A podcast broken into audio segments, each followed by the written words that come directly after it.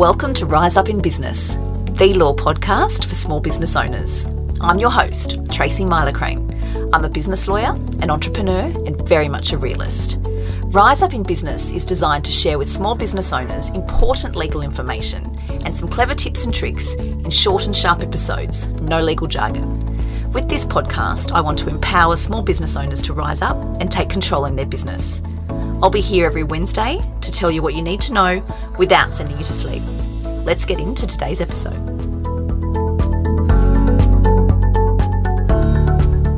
Hello, everyone. Thank you so much for joining me for this episode of the Rise Up in Business podcast. This is episode 29. So I can't believe we're getting this far through the series. And again, I've said this before, but again, I'm just so heartened and grateful for the beautiful feedback that I get from listeners and for those that take the time to leave a review in Apple Podcast. It means so much to me that you take the time to listen and that you share um, your precious time with me by listening to these episodes. It, it means a lot, and I'm grateful. Thank you. In today's episode, I want to talk about something that's near and dear to my heart and that is the mistakes business owners make when they're starting out. And it's near and dear to my heart because, as you know, my business stands for the motto prevention's better than cure. And I've seen it all go wrong time and time again. So, what I'm aiming to do with my business, and indeed this podcast, is educate and empower small business owners to make choices that are going to serve them in their business and set them up for long term sustainable success. And I ultimately avoid you having to call on lawyers like me later when things go wrong. So, today I want to talk about the five most common mistakes I see small business owners making when they're starting out. The first one is overlooking the importance of business structure. So, what I see time and time again is small business owners think, gosh, I don't actually know whether this is going to be a goal or not, or if this is going to be any good. I'll give it a crack. I'll start out as a sole trader, and if it turns into something later, then I'll change over to a, a corporate entity or a trust structure. I'll get some advice then. No, this is not the advice that I give. This is contrary to what I think is best practice. And I understand the reasoning, I really do. You're not alone, it is common, but that doesn't mean that it's the best choice or best practice. Not taking the time to think about your business structure early on really doesn't serve you well and can set you up for significant cost and headache down the track. There are certainly occasions where a sole trader is absolutely the best business structure for you. Understanding that though and making an informed choice as opposed to a I don't want to think about this now, I'll deal with it later is an entirely separate proposition. So when starting out early on, give some thought to your business structure. It really can be vital and it can make the difference between setting you up for success or not. The second mistake is not prioritizing the business terms. So, whether you're a service based business or a goods based business, you need your business terms. If you've been following me, you've heard me talk about this at length. Not taking the time to set these up and get these right is exposing you and your business to risk, which is entirely unnecessary. So, firstly, you have obligations under the consumer law as a service based or a goods based business to advise consumers of certain things at a certain point in time. You need to familiarise yourself with those, and having proper terms prepared for your business goes a long way in meeting those obligations. Secondly, there's professionalism, and third, there is protecting you and your business. Properly drafted terms do all of that. So, when I say terms, it may be your business terms and conditions, it might be your coaching agreement, your design agreement, your client services agreement, whatever we decide to call it, they are your business terms and conditions. That is the most important document in your business, and every small business needs to have properly tailored business terms.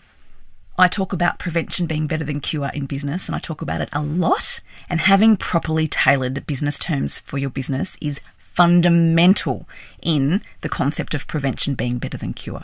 Trust me, you do not want to be in a situation where you have a dispute or a claim or an allegation on your hands, which could have been avoided if you had properly tailored terms and when those terms could easily extract you from that type of tricky or uncomfortable situation. Trust me, there is no substitute for preparation, and your business terms go to the heart of prevention being better than cure in your business. The third thing that I see business owners make mistakes is not taking the time to research and invest in some accounting software. Doesn't sound particularly legal, does it? And you probably think, gosh, why is she talking about this? Isn't this for bookkeepers and accountants? Yes, it is, but it's also for me because I advise on best practice, risk mitigation, and setting up for success. And having some form of accounting software, the most common being Xero and MYOB, is vital in setting your business up for success to move forward. I have seen so many times clients embroiled in issues which could have been avoided if they had have had their software from the beginning. You know, they keep shoeboxes of receipts or they keep a notepad with details. That is not bookkeeping and nor is it proper accounting. So, as business owners, we're responsible, and taking the time to set up our financial software right from the very beginning is going to be a game changer. I've seen it. The fourth common mistake that I see business owners make when they're starting out is not taking the time to surround themselves with the right team of advisors.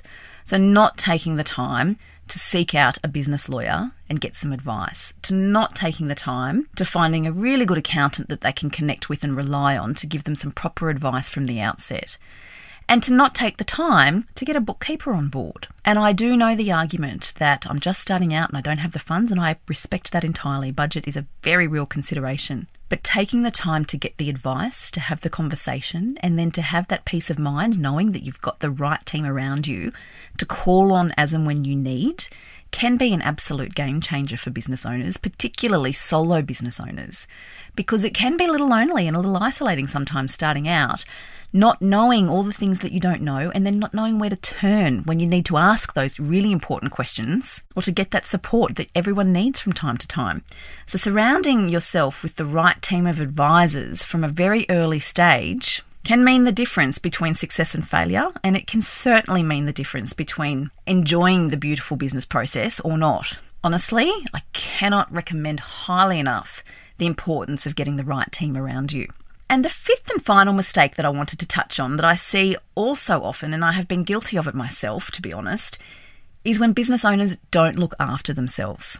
That can look very different for different people, depending on your personality and the nature of your business.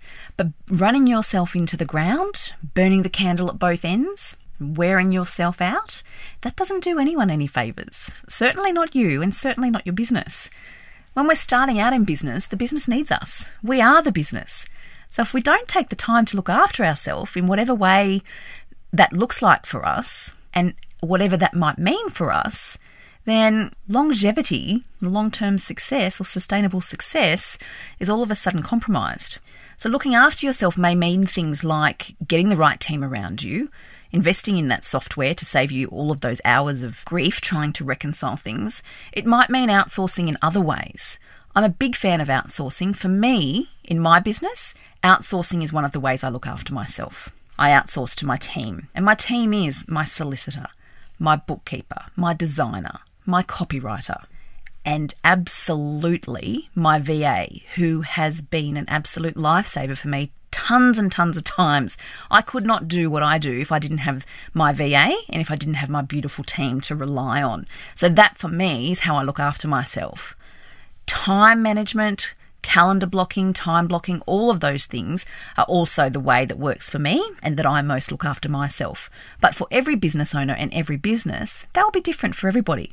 But knowing that prioritizing you as the business owner, your well being, prioritizing your needs is vital in your small business and it really ought to factor into your planning when you're developing your strategic plan for your business and you're developing your goals and aspirations. That self care and meeting those needs really needs to be front and centre. So, those are the five biggest mistakes that I see small business owners make when they're starting out. And it's so important to address each of those that I wanted to devote this episode of the podcast just to this topic. I do hope that some of those resonate with you, and I do hope that there might be some value in here that can help you on your business journey. As always, if you have any questions or you'd like to dive a little deeper into any of that, feel free to reach out. That's what I'm here for, and I'll catch you next time. That's it for today's episode. Short and sharp, just like I promised. If you liked the episode, please be sure to hit subscribe so you don't miss any new episodes, and I would be most grateful if you would leave a review on Apple Podcasts. As always, remember to keep your business legals in order with my annual legal checklist. You can grab your free copy by heading over to my website, tmsolicitor.com.au forward slash checklist. I'll catch you next week. Thanks so much for listening.